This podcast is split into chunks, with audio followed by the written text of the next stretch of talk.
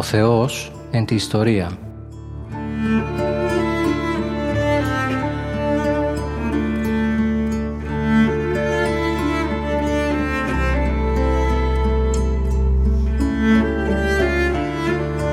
Περιδιαβαίνοντας την Παλαιά Διαθήκη με τον Μητροπολίτη Γόρτινος και Μεγαλοπόλεως, Κύριο Ιερεμία.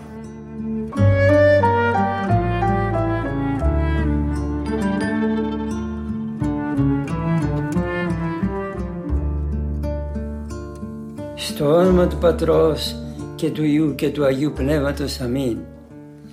Βασιλεύ ουράνιε παράκλητε το πνεύμα της αληθείας, ο πενταχού παρών και τα πάντα πληρών, ο θησαυρός των αγαθών και ζωής χορηγός, ελθέ και σκήνωσεν εν ημίν, τε καθάρισαν εμάς από πάσης κυλίδος και σώσον αγαθέ τας ψυχάς ημών. Αγαπητοί μου ακροατές του Θεού Λόγου, ερμηνεύουμε την Αγία Γραφή και αρχίσαμε από το πρώτο βιβλίο της, τη Γένεση. Θυμάστε που σας έλεγα ότι τα δυσκολότερα βιβλία της Αγίας Γραφής είναι το πρώτο και το τελευταίο. Πρώτο είναι η Γένεση, τελευταίο είναι η Αποκάλυψη. Πρέπει να διαβάζουμε την Αγία Γραφή. Με έκανε μεγάλη εντύπωση μία περικοπή που διάβασα του Αγίου Προφυρίου στο βιβλίο Ανθολόγιων Συμβουλών που συνεμβούλευε κάποιο πνευματικό παιδί του να διαβάζει την Αγία Γραφή. Του έλεγε να αρχίσει από την Καινή Διαθήκη.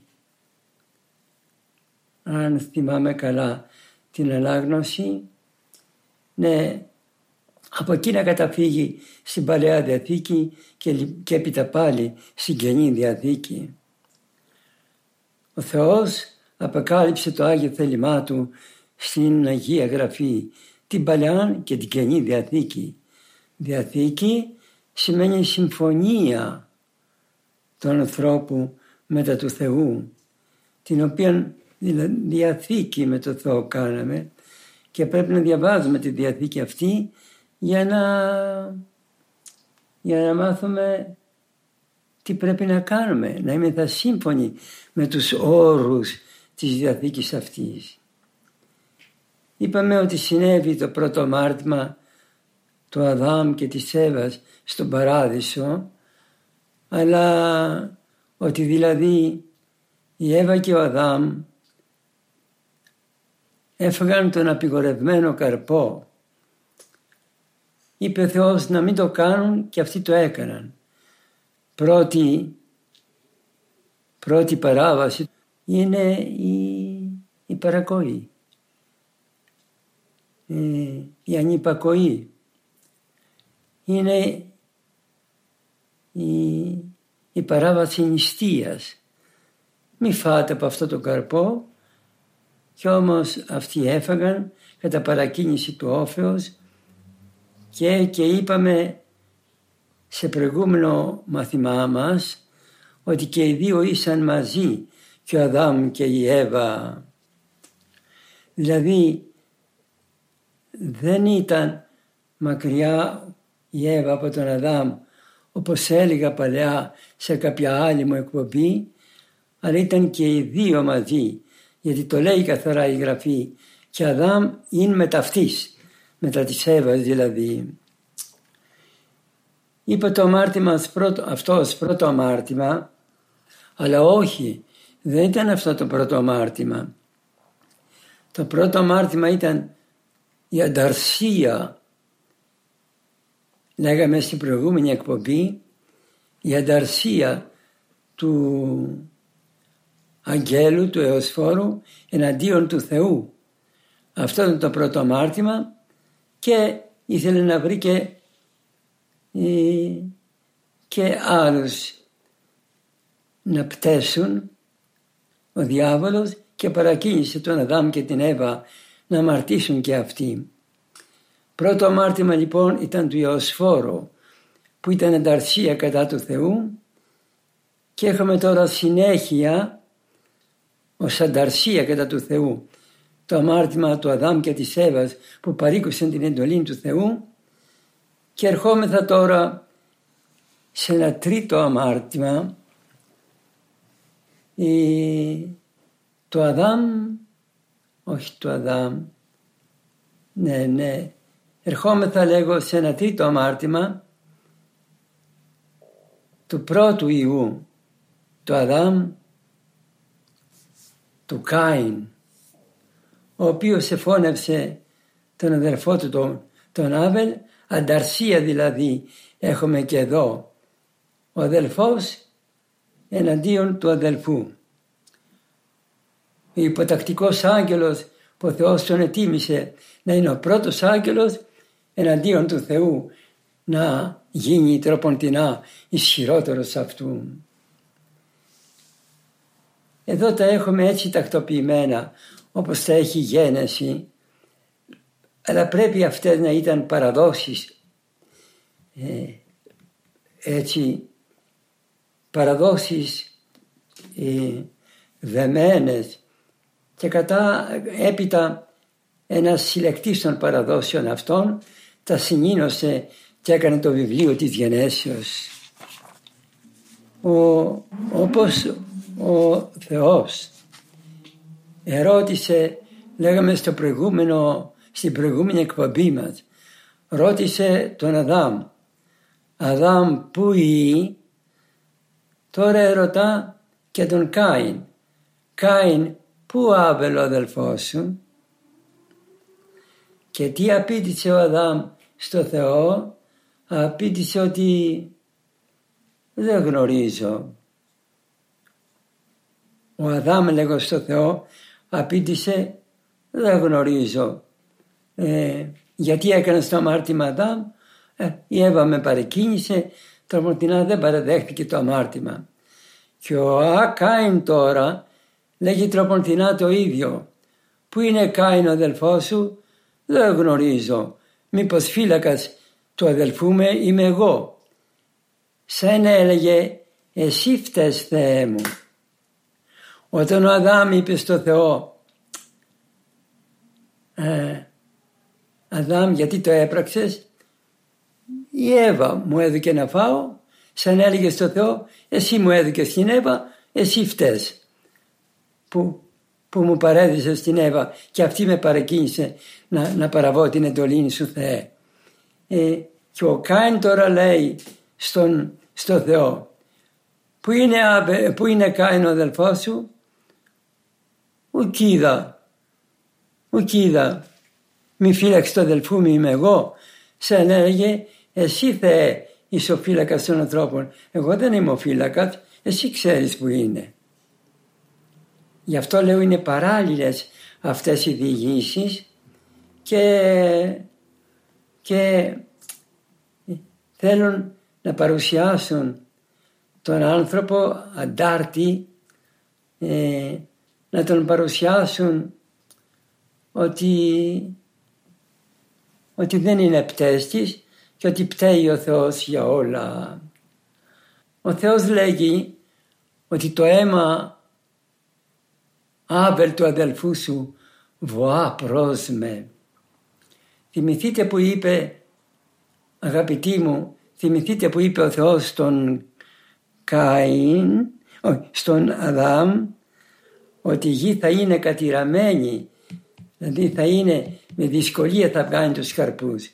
Και τώρα βλέπουμε η γη να βάφεται με αίμα και να βοάει η γη ε, ε, το αίμα το αθώο του Άβελ να βουά ε, προς τον Θεό για το κακό που έγινε στον, από τον αδελφό του Κάιν. Και βέβαια μία γη η οποία βοά, βάφηκε με αίμα και βά προς τον Θεό για την αδικία δεν είναι δυνατόν να παράγει αγαθόν καρπό και δεν είναι αγαθόν να θρέψει να, τον άνθρωπο να δώσει αγαθά στον άνθρωπο. Προχωράμε τώρα αδελφοί μου χριστιανοί και λέγουμε, βλέπουμε ότι η αμαρτία αυξάνεται. Καιρό με τον καιρό από τον Αδάμ πήγαμε στον Κάιν και βλέπουμε την αμαρτία να αυξάνεται λέγω. Και, και τώρα από τον Κάιν θα πάμε στον, σε έναν απογονό του λεγόμενο Λάμεχ του οποίου η αμαρτία έτσι αυξάνεται δηλαδή είναι ακόμη μεγαλύτερα από την αμαρτία του Κάιν. Γιατί λέγει, λέγει ο Λάμεχ ο οποίος παρουσιάζεται να έχει δυο γυναίκες ναι και παρουσιάζεται να φώνευσε δύο άντρες. Δύο γυναίκες ο Λάμεχ την Αδά και την Σελά και παρουσιάζεται πάλι ο Λάμεχ να εφώνεψε δύο άντρες ενώ ο Κάιν εφώνεψε έναν τον αδελφόν του. Γι' αυτό είπα βλέπουμε να μεγαλώνει, να μεγεθύνεται, να αυξάνεται η αμαρτία των ανθρώπων. Και μάλιστα ο Άβελ, ο Λάμεχ, φαίνεται ακόμη πιο, πιο τολμηρός. Λέγει ότι όποιος τολμήσει να με φωνεύσει, εκδικούμενος με, ναι, θα έχει εκδίκηση από τους απογόνους μου επτά φορές. Δηλαδή η βιαιότητα αρχίζει να γίνεται μεγαλύτερα. Λέγει και άλλα η γέννηση εδώ, αλλά δεν θέλω να, προχω... να, να σας τελεπορήσω αργοπορώντας, γιατί έχει πολλά ωραία η Παλαιά Διαθήκη και θα τα χάσουμε αν αργοπορούμε στο καθένα. Έχω να σας πω τώρα αγαπητοί μου ότι από τον Αδάμ μέχρι την Εύα όχι από τον Αδάμ και την Εύα έχουμε δέκα γενναίες που φτάνουν μέχρι τον Νόε. Οι γενναίες αυτές λέγονται στο πέμπτο κεφάλαιο και μας είναι μία γέφυρα μεταξύ της ιστορίας του Αδάμ και της Εύας και της μετέπειτα ιστορίας του Νόε και του κατακλυσμού. Και μετά έχουμε την ιστορία από τον Νόε μέχρι τον Αβραάμ. Μάθατε αυτό τον απλό χωρισμό; Αδάμ και Εύα μέχρι τον Νόε. Είναι δέκα γενναίες. Νόε μέχρι τον Αβραάμ από τον οποίο αρχίζει η ιστορία του Ισραηλιτικού λαού έχουμε πάλι μερικές γενναίες θυμάμαι πότε 11, είναι στο 11ο κεφάλαιο του βιβλίου της γενέσεως. Θα τα βρείτε αυτά. Τον πρώτο κατάλογο στο πέμπτο κεφάλαιο, το δεύτερο είναι καμιά δεκαριά φυλές, είναι στον 11ο κεφάλαιο. Λοιπόν, είναι ανάγκη αγαπητοί μου να μιλήσω για κάτι το οποίο νικείται μεταξύ αυτών των δύο γενεών περί των ιών του Θεού και των θυγατέρων των ανθρώπων. Δηλαδή οι ιοί του Θεού, λέγει το έκτο κεφάλαιο, μίχθησαν με τις θυγατέρες των ανθρώπων και από τη μίξη αυτή προήρθε μία γενεά των γιγάντων και έγινε ο κατακλυσμός. Η ερμηνεία η οποία δίδεται από παλαιά α, για την περικοπή αυτή ασχολήθηκαν πολλοί ερμηνευτές αλλά ας πω ότι δεν είναι ικανοποιητικές οι ερμηνείες των αν και μερικές είναι ευσεβών ερμηνευτές. ερμηνεύουν ότι η Υ του Θεού είναι η Υ της καλής γενεάς και οι θυγατέρες των ανθρώπων είναι η Υ της κακής γενεάς. Να πω ότι έχουμε δύο γενναίες των ανθρώπων. Την κακή γενεά με αρχηγό τον Κάιν και την καλή γενεά με αρχηγό τον Άβελ. Φωνεύεται ο Άβελ και ανταυτού έχουμε, έχουμε τον Σιθ. Η κακή γενεά πήρε το δρόμο της, έκανε συνέχεια βιαιότητες και αμαρτίες. Αφού τέτοιο παράδειγμα πήραν από τον Κάιν και τον Λάμεχ που είπαμε να επαναστατούν εναντίον του Θεού. Και ο Κάιν να φωνεύει τον αδελφό του. Έχουμε συνέχεια βιότητες ε, στη διαδοχή και αλλά η κακή γενεά δημιουργεί πολιτισμό, δημιουργεί μουσική, εργαλεία, μεταλλεία, ε, δημιουργεί κτίση πόλης. Ε, αυτή είναι η οπαδή της κακής γενεάς. Η καλή γενεά ήταν απαλή. Με αρχηγό τον ποιον είπαμε, τον Άβελ που ήταν ποιμήν προβάτων. Φύλεγε προβατάκια. Ε, καλή γενεά αυτή. Είναι πιο ήπια, πιο επίοικης, δεν έχει βιότητες, αλλά το έκτο κεφάλαιο μας λέγει ότι είδαν οι Υιοί του Θεού, ποιοι είναι οι Υιοί του Θεού; Και μας απαντούν είναι, είναι η καλή γενιά. Είναι οι άντρας της καλής γενιάς.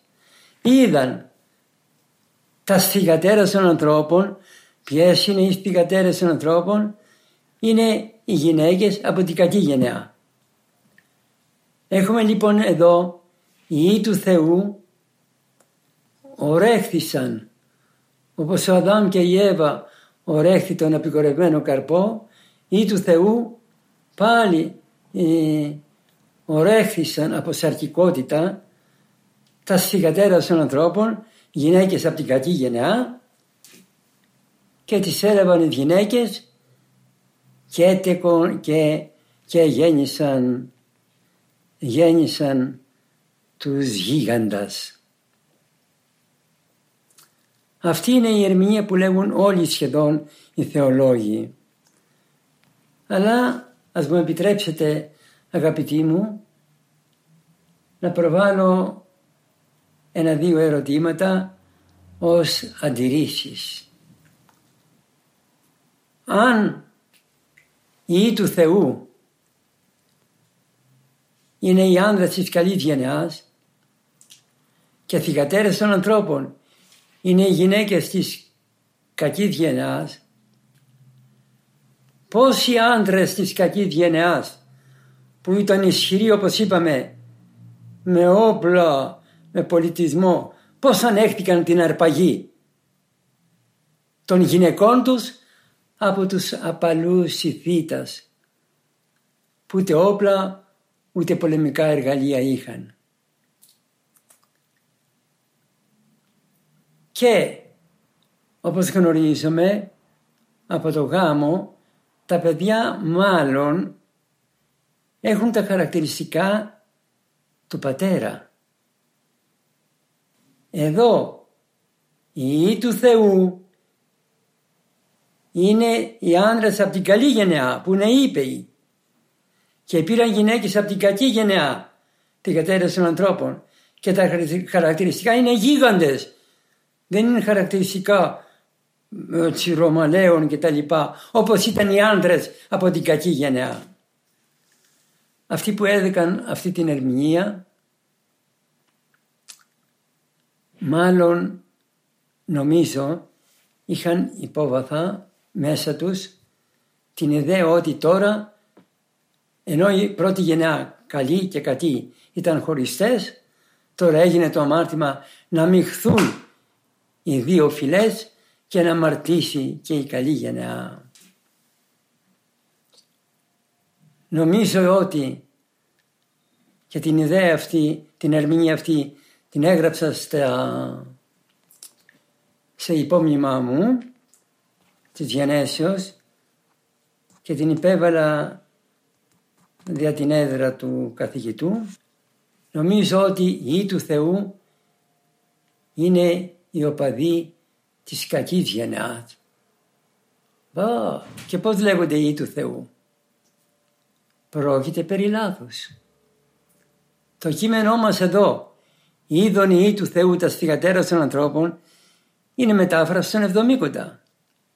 Η μετάφραση των Εβδομήκοντα είναι η καλύτερα πασών των άλλων μεταφράσεων. Αλλά δεν είναι αλάνθαστη. Ουδέποτε η Εκκλησία η Ορθόδοξος παραδέχθηκε θεοπνευστία στη μετάφραση. Δι' αυτό και επέτρεψε πάντα την, την διόρθωση του κειμένου των εβδομήκοντα από διαφόρους κατά καιρούς ερμηνευτάς όπως εδώ θα πω το περίφημο έργο του Οριγένους, τα εξαπλά του Οριγένους. Το πρωτότυπο λέει είδαν η Μπεν Ελοχήμ που ερμηνεύεται η δυνατή. Είδαν οι δυνατοί τα στιγατέρα των ανθρώπων.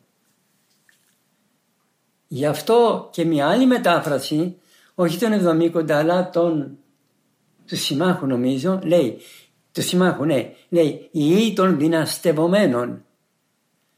Αυτοί οι δυνατοί και οι που δυναστεύουν πρέπει να αναζητηθούν στην κακή γενεά. Αυτοί είπαμε ήταν πολεμιστέ και δυναμική κτλ. Και για η μετάφραση των εβδομήκοντα, η μετάφραση των εβδομήκοντα λοιπόν αγαπητοί μου, μεταφράζει το Μπεν Ολοχήμ που ερμηνεύεται κατά λέξη ή δυνατή και κατά πρώτο λόγο δυνατός είναι ο Θεός, Θεός ισχυρός δεν λέμε και εννοούμε το Θεό, το μεταφράζει η του Θεού.